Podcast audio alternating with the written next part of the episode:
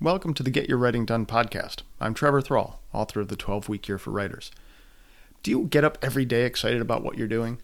Are you learning and growing and moving toward your goals? Do you know who you want to be and what you want to be doing 10 or 15 years from now? Do you have a clear sense of where writing fits into your ideal life of the future or how it will help you get wherever it is you're going? This week's podcast tackles the vision thing. As followers of the 12 week year know, the first step of implementing the system is to craft a vision. By the end of this episode, you'll know why having a compelling vision is so powerful, and you'll have a set of steps you can take to hone your writing vision.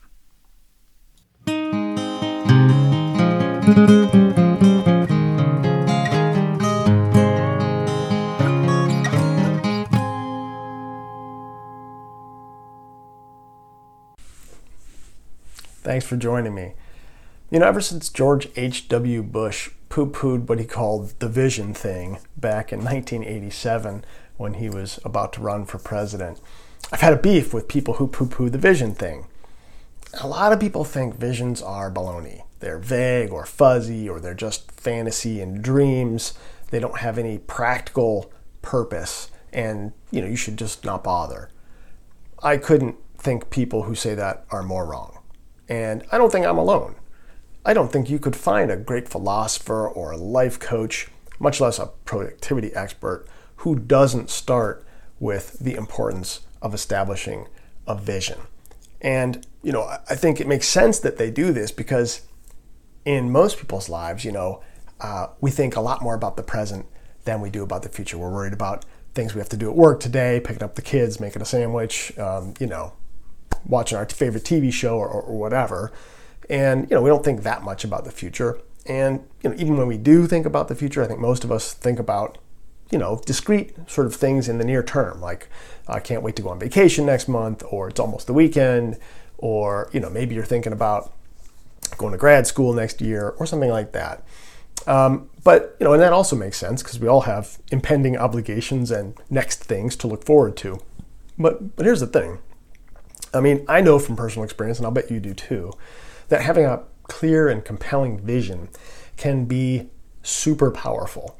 And I think no matter where you are in life, everyone can benefit from thinking hard about where they want to be in the future. And so today, um, you know, my goal is to share some stories and some thoughts about the vision thing and outline some steps that you could take if you want to craft a writing vision in particular um, and use that to start aligning your daily actions with your overall goals for down the road.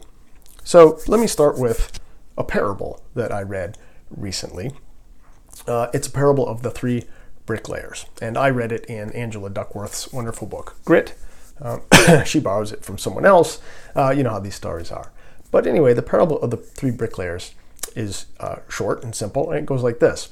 One day, a person uh, comes across uh, three uh, people uh, laying bricks for a building and asks each one of them in turn, What are you doing? And the first one says, I'm laying bricks. And the second one says, I'm building a church. And the third one says, I'm building the house of God.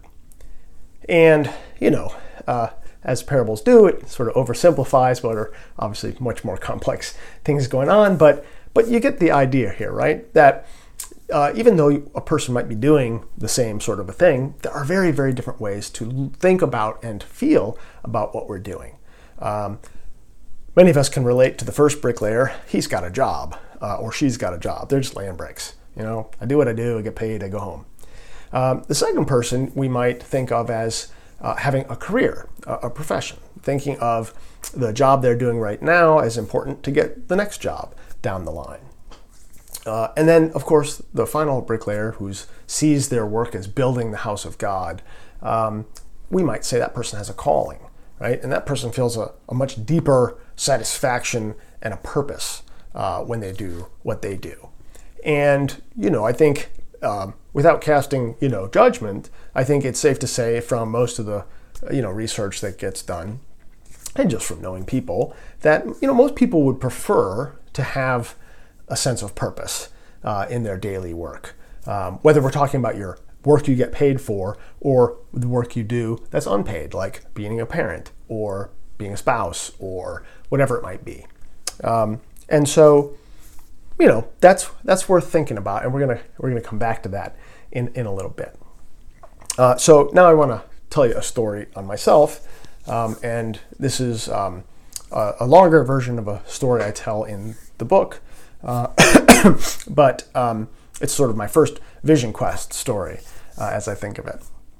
And so, um, just to for background, uh, I finished my my PhD uh, while I was uh, teaching as an adjunct and uh, was applying for full time jobs, um, but not having any success.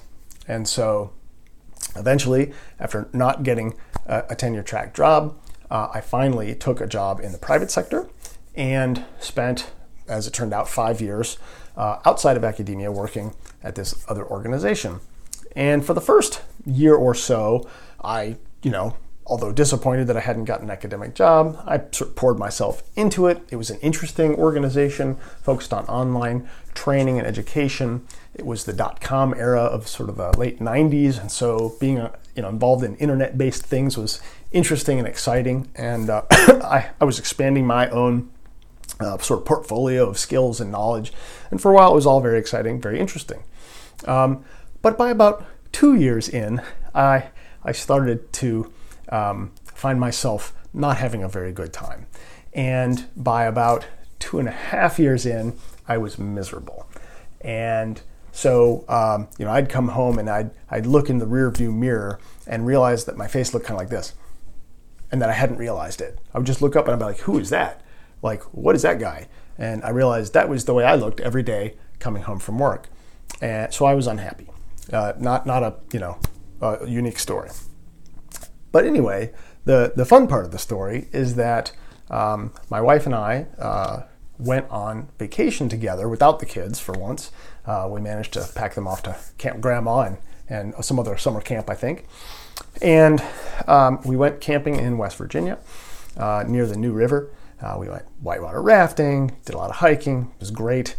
Uh, but the greatest part for me was uh, one day we were out hiking along the river somewhere, and, you know, as we do, we would talk about all sorts of things, meaning of life, and so on and so forth, kids, et cetera, et cetera, trying to reconnect with each other because you're so busy parenting. You know the drill. Um, and, you know, at one point, uh, you know, I was sort of talking about how unhappy I was with work and feeling stuck, not knowing what else to do. Um, you know, it, I, the way academia works is you kind of have to stay in the game, publishing and getting things, you know, being in part of the academic world, or else you know, my understanding at the time was you pretty much, once you're out, you're never going to get back in. So I didn't think that was an alternative. And I, you know, unfortunately made a lot of money doing this job, and it was hard for me to imagine what else I was going to be able to do where I could make enough money to support me and Jeannie and the three kids. And so I was was feeling kind of miserable, even though we're in this beautiful spot on vacation. And you know, Jeannie and I have a, a long history of having kind of the vision conversation. And so this turned out um, to be one of those times. And she asked me sort of the $64 question at one point. She said, Well, you know, put money aside. Like, let's just imagine money is not an issue and you're not feeling trapped by that at all. What would you do next? And and it just sort of sprung out of me. I would teach. I would go back and teach and, you know, do my writing and my research. And she said, Well, go do it. And I was like, Wait, what? no, but and she's like, nah, we'll figure out all the other stuff. You figure out how to get back into academia, and all the other stuff will will be figured out. We'll we'll manage all that. And it was like lightning struck. I, I hadn't given myself permission to reconnect with sort of my own sort of hopes and dreams. I had sort of put them away in a closet, um, and it was hurting, right? And that conversation unlocked them and said, no, you know what? It's no more time for ignoring those hopes and dreams and acting every day as if they don't exist and and that you shouldn't be doing anything about them. Instead of doing that, get busy. Align your actions every day with uh, the goal that you have, which is getting into academia as a professor and doing your research and your writing and your teaching. And so I didn't know how to do that at the time, of course. I had no notion of what strategy I would use to do it. And actually, the story of how I managed to land an academic job is, is you know one of those nonlinear and strange, wonderful stories that I guess happens in, in lives sometimes.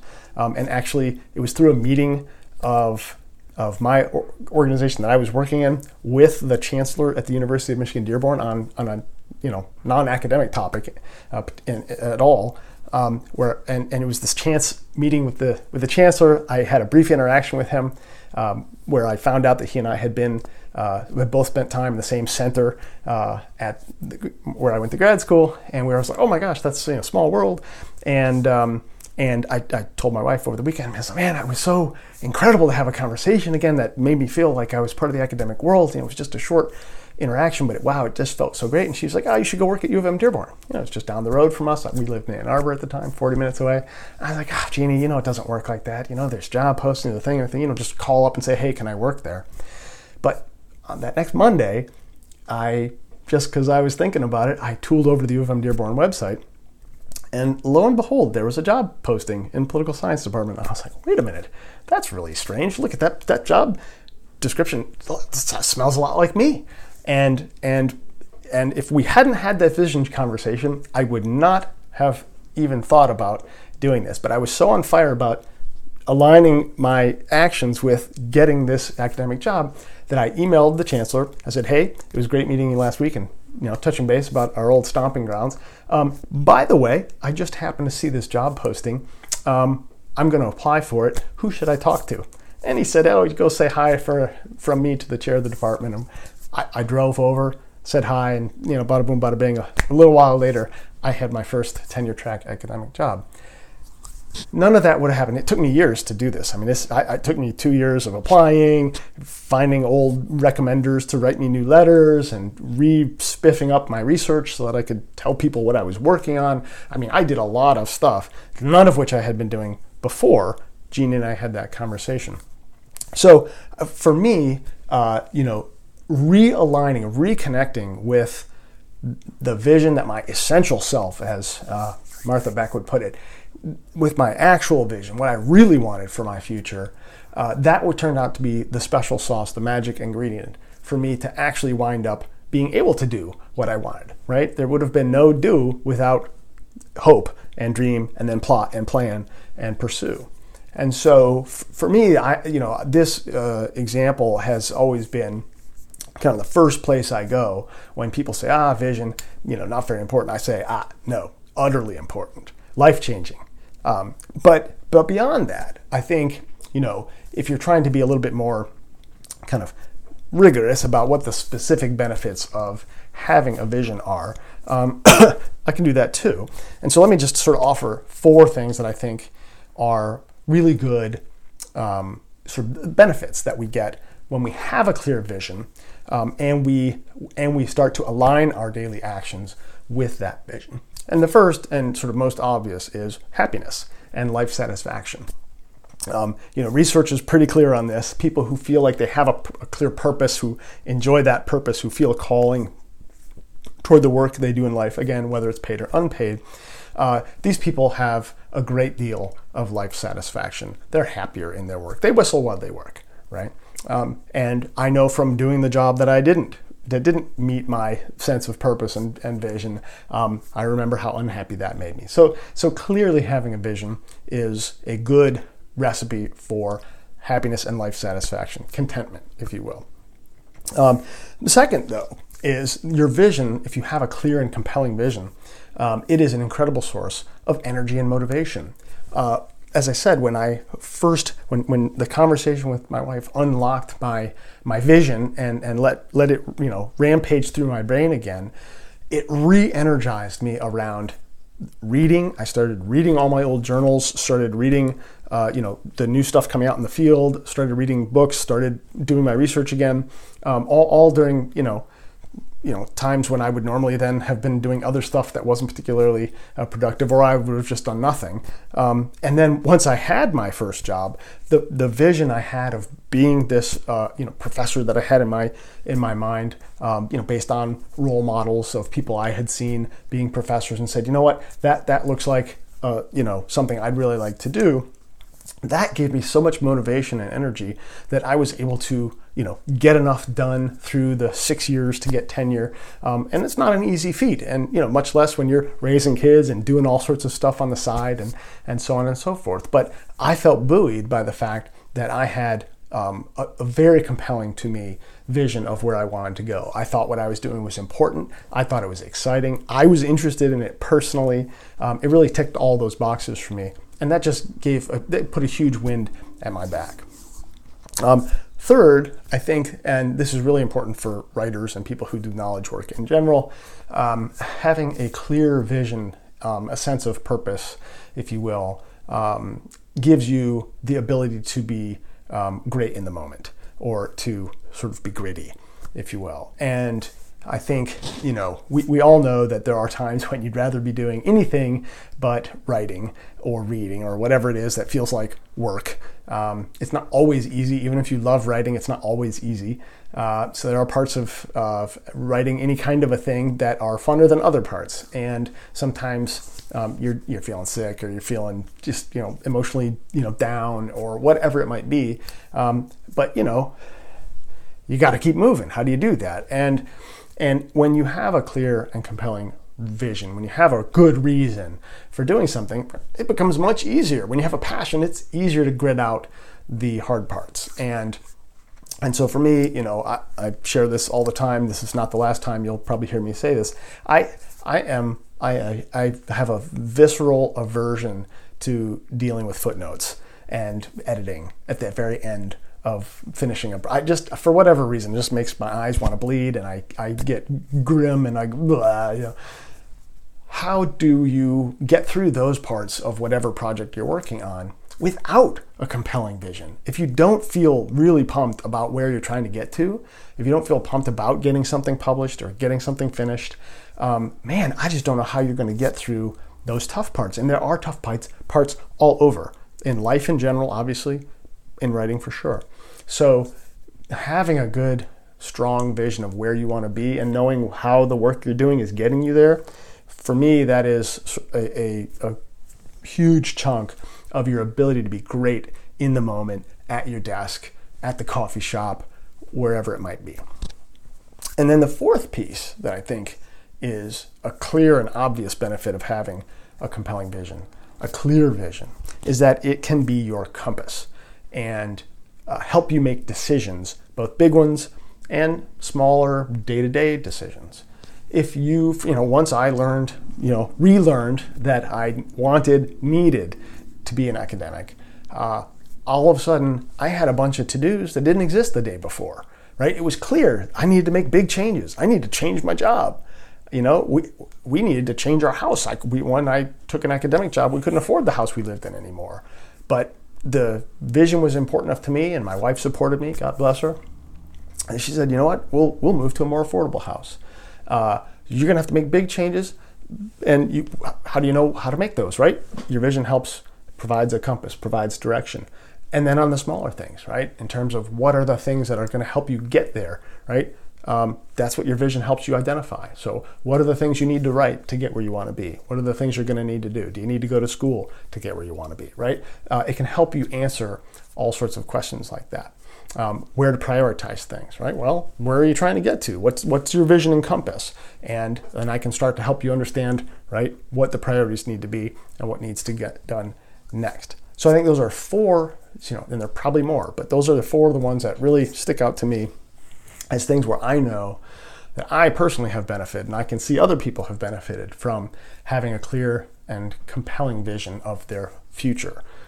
Happier, more satisfied, higher energy, great motivation, greater in the moment, grittier, and having a clear compass and sort of a direction finder um, at all times. Those are those are some really clear benefits to me of having a vision.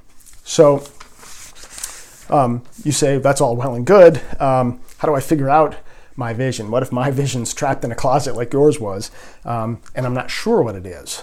Um, and you know, how do I know if I'm what I'm doing today is aligned with it or not? And you know, then how do I make those changes happen? Um, you know that can be scary, and it's good to have sort of a recipe, and so that's that's why we're here today. Uh, so so let's talk about crafting crafting your vision. Um, and since we're here to talk about writing, I'll we'll start as the 12 week year does. We'll start big picture with your long term sort of life vision, and then we'll neck it down and we'll bring it to the closer near term, and then we'll focus in on what that means for your writing vision and how you how you kind of come up with that.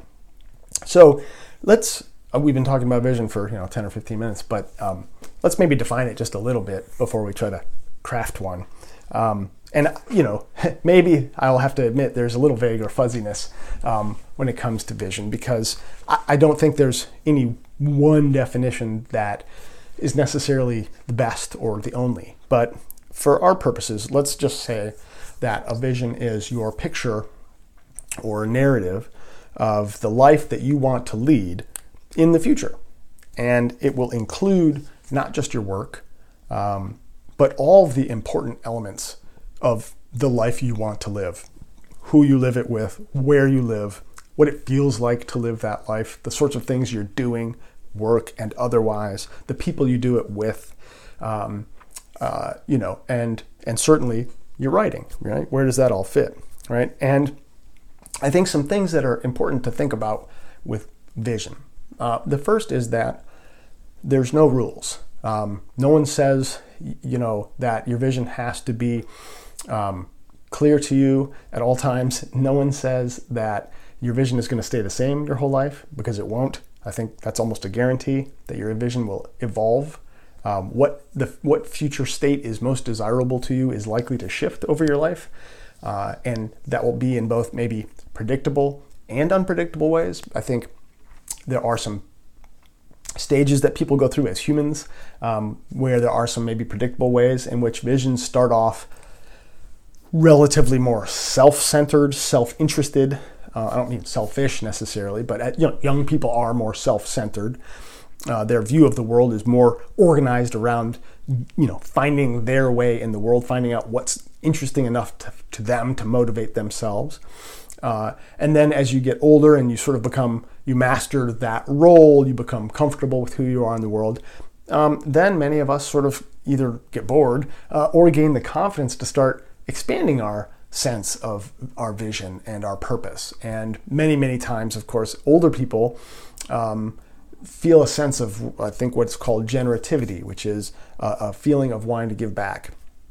And so, a lot of people, as they get older, and I'm definitely include myself in this, feel that their vision has begun to pivot away from a sort of single minded focus on a career and that you're starting to feel more of a calling to help other people you know, with the skills and knowledge that you have built over a lifetime, you realize, man, the, the most amazing thing for me now would be to help everyone else do these things uh, in their life. So, so your vision is going to shift. So you, you may be at a point right now, maybe that's why you're listening or watching, is you've sensed that the your vision is shifting under you, uh, under your feet, and maybe you don't quite yet know what that next vision is going to clarify itself into. And so, you know, I, am not even sure you can push a vision to come clear immediately. Uh, sometimes you need a little noodling and soaking time with this.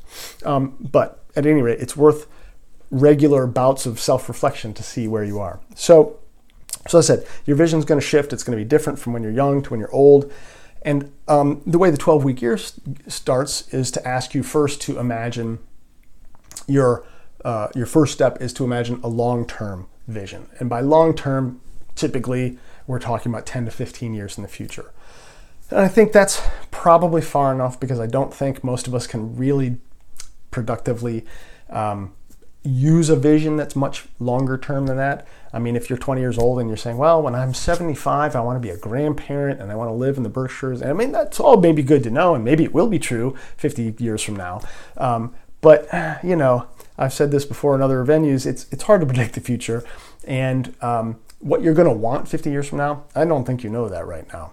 Um, but you probably do have a, a better sense of what you want sort of in the next at that next step. So if you're in school, you may have a vision for what what does it look like? What is success or what is, you know, a good life? What is a great life? What is your best life feel like 10 or 15 years from now when you're that person that you see who's sort of done what you think you want to do or is living that life that you're aspiring to. And we don't, you know how it is. Young people don't aspire to be 75. They aspire to be the, the you know, the somewhat older kids than them who, you know, I think you get the idea. So, so thinking 10 to 15 years in the future, right? A, a good first exercise is just to start making uh, some lists. Um, you know, what are the things you're doing? in your best life, in your vision 10 or 15 years from now? Do you have a certain kind of a job? Do you have a certain kind of a family? Do you live a certain sort of a place? Um, what kind of work do you know? Do you want to work for yourself? Do you want to work with others? I mean, you know, all those sorts of things, right? Are there important things that you will have in your life? Do you need a home? Do you need a bike? Uh, you know, what exactly are the things that you'll you'll have, that you'll do, and that you'll be?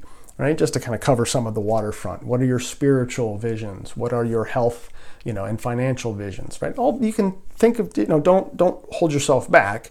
Again, I don't think anyone can tell someone else what their vision is or should look like. So, you know, don't don't allow yourself to sort of free associate and brainstorm, um, but and just you know start to capture stuff um, as it as it comes to you. And and as I said, I, I think this happens best if you're taking a walk having a conversation with a loved one or a friend, um, maybe on vacation if you can manage that, especially odd, of course, these days. But um, I always do my best thinking away from home, away from the office, um, you know, away from the noise, um, where you have time to be with yourself and check in and say, man, what do I really want? Right? And I think here too, I think Again, I'm a huge fan of Martha Beck's, and if you want to read um, a wonderful book about connecting with your vision, I really do recommend finding Your Own North Star, which is a book she wrote.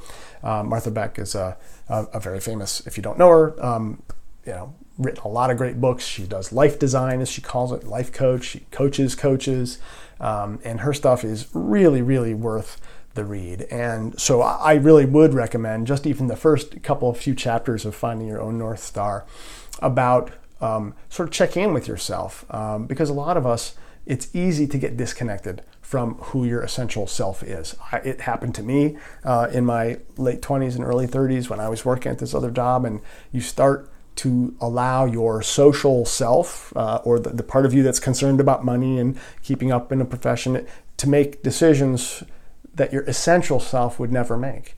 Right? Jobs your essential self doesn't like, would never want, would never ask for.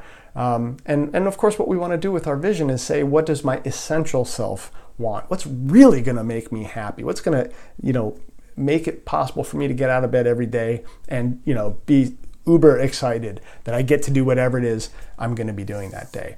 Um, that you can only figure it out by really asking your real self what's going on and what it wants. So I think that, you know, as a first step, making sure that you're asking your essential self, what do you want to be happening in 10 or 15 years? That's your first start. And, and sort of try to build that picture. And again, it, it may not be very clear right now. And that, and that could be true if you haven't let yourself think uh, that far ahead, if you worry that it's not practical or it's not okay or that someone else has to authorize and bless uh, your choices, right? Put all that aside and, and just allow yourself to come up with a vision of what this might look like, right? Uh, so that's sort of step one. Um, and, and, and maybe it's a, and a step two then is to say, all right, when I have this vision and I'm looking at it on a piece of paper, and you know maybe you've written yourself a narrative version of that, so that list of, of ideas. And you know, in 10 or 15 years, I want to be you know living in a cooperative community uh, with a group of like-minded people um, you know, working uh, on the earth and then writing, you know, a memoir uh, in my spare time. I mean, you know, I, whatever, you know, whatever it is, if you have a narrative, right? And then the next thing to ask yourself is, what kind of alignment is there between that vision that I've uncovered and what I'm doing today, right? I mean, what's the, you know, is it, is it, you know, that you, you do you have a pretty good idea of where you're trying to get to and you're you're busy doing most of the things that you would need to do to get there. If so, you know, way to go, good job. Um, but I think for a lot of us, at a lot of times, there's some important disconnects.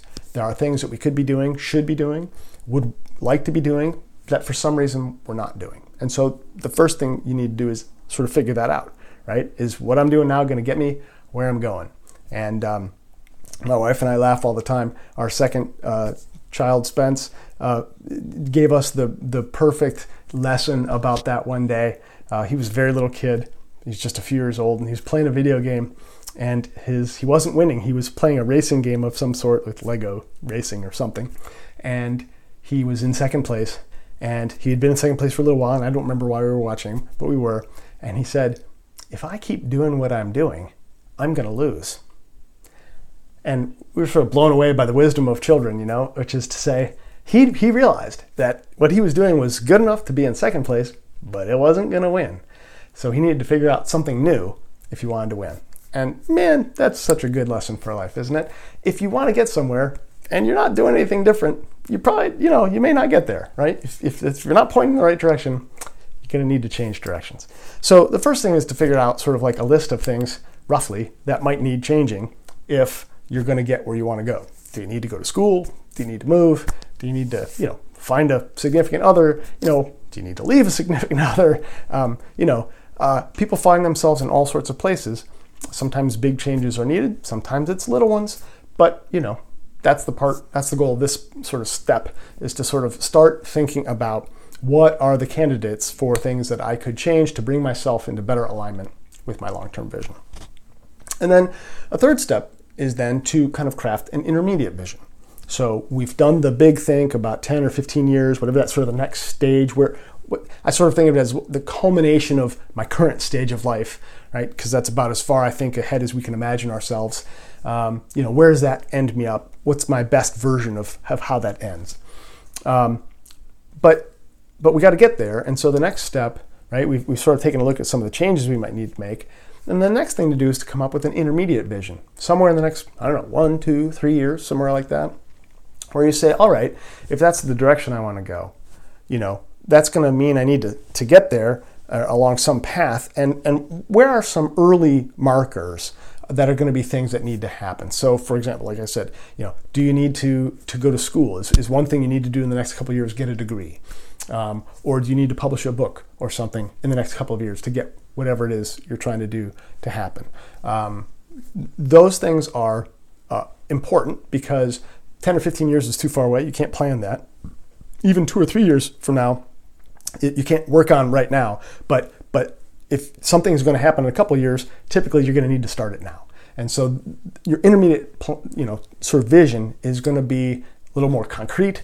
It's going to be something where you can more easily see the tasks that you're going to need to manage to get there. So, you know, I need to apply to school, I need to, you know, go to school, I need to finish, all that sort of stuff, right? And so the third step then is create this intermediate vision. And now, fourth step is let's bring the writing back in because we haven't talked about that in a little while, right? So, the first um, big key to me uh, for people who are writers is to figure out where does writing really fit in all of this. So when you did your first long-term vision, um, you know, how often did writing come up? Right? Where was that in your long-term vision? Where was it in your intermediate vision? As you were writing down things that you were doing, things that you were being, right? Where where did writing fit in those? Right? And I think, you know, if we bring back the the parable of the bricklayers, right? We, we can use that as, as sort of one kind of way to, to test where writing sits in our, our hierarchy of, of vision and, and, and purpose and, and all that sort of stuff. So for some people, writing is a job, right? They, if you ask them what they're doing, oh, I'm writing a report for work. Uh, they don't do it because they love it. They don't do it because they even like it. They just do it because they have to do it. They get paid to do it, right? And and maybe you know maybe that's why you're you know, listening to me is that you want help getting the stuff you have to write. You're trying to get it done. Great. Good to know, right? Um, on the other hand, you might look at writing in a more career or professional sense. Maybe writing is helping you get where you want to go. So maybe you are writing uh, a regular newsletter to become seen as an expert and build your reputation in order to do something, to build a company or whatever. So, you know, writing is important to you. You may enjoy it, but it's it's still a tool. It's a means to an end that's more important to you than just the writing. good to know.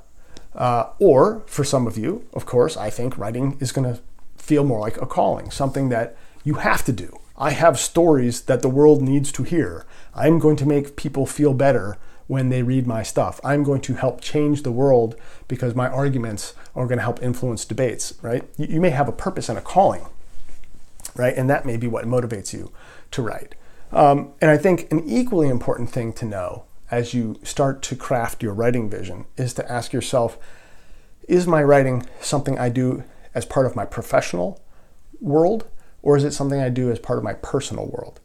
Um, not every writer gets paid to write. Some of some people don't want writing to be something they get paid for, or at least not primarily. Right? Some people don't want to quit the day job. They want to write. They don't want it to be. Have you ever had that where you have some hobby or something you're really good at that you do in your spare time? Like my wife gardens and she creates these beautiful gardens wherever we live. And, you know, very often people say, oh, you should do that for a living.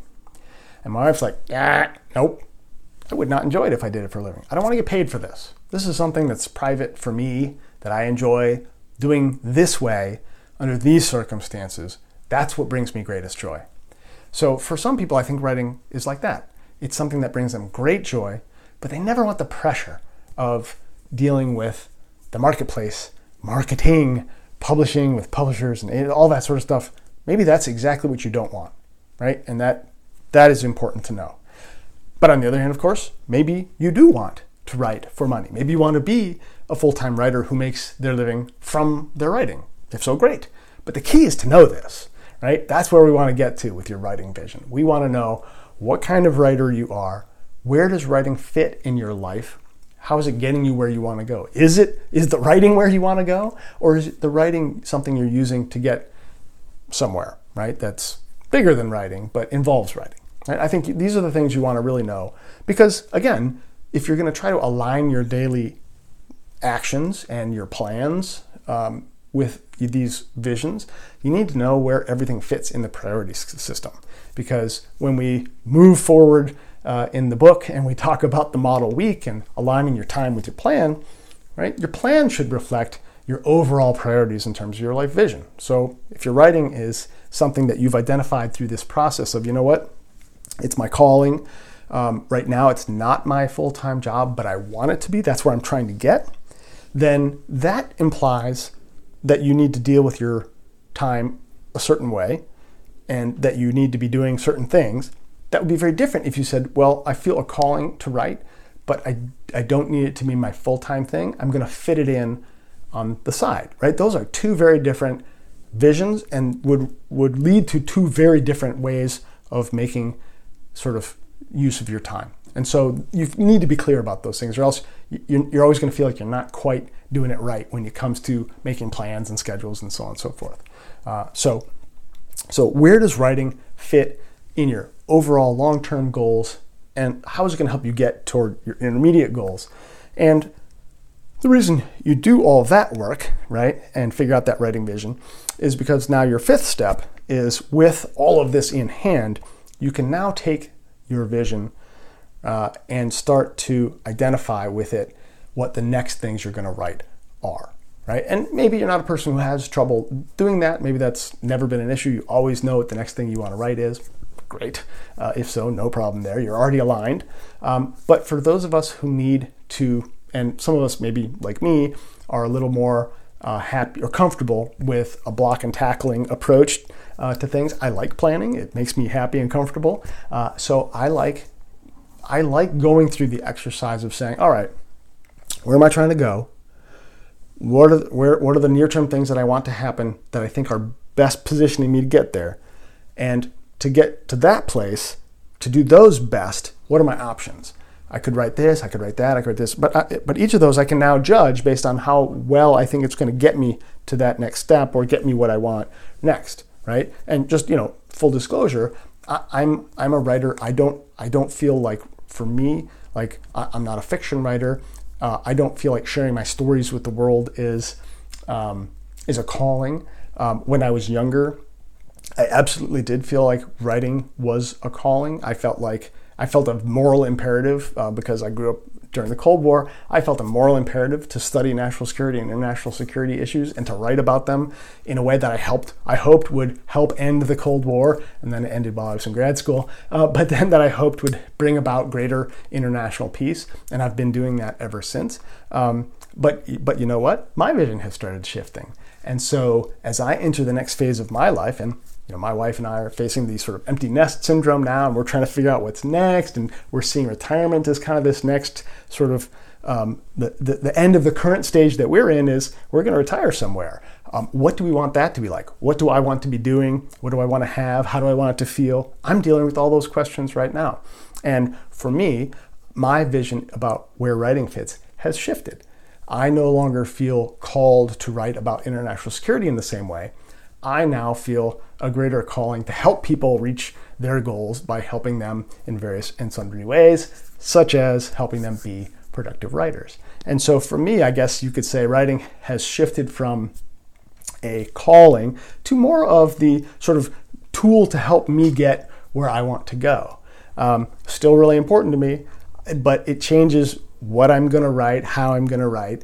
Uh, it's it's had a big shift uh, on all those things. So um, so that's why I think you need to go through all those steps of visioning, long term, intermediate term, sort of align, how my alignment, uh, thinking about where writing fits and where it's taking you and how it, you know, how it's doing that. Um, and then that helps you figure out, hey, time to write a book about writing, or hey, time to write that next novel, or whatever it might be. Okay, so recapping um, vision, your view of uh, or your narrative, your picture of the best future uh, for yourself that you would be living in in, say, 10 or 15 years, or at the end of the next stage of, of this stage of your life, right? And I think you know all the philosophers, life coaches, and productivity gurus agree um, that having a strong, a compelling vision is essential for being a happy, motivated, productive, um, great, great in the moment person who is able to make plans that effectively move them in the direction of their dreams, right? If you don't have a vision, you don't have a compass. If you don't have a compass, you can't make plans that take you somewhere on purpose. And I think where we're all trying to go is better places, right?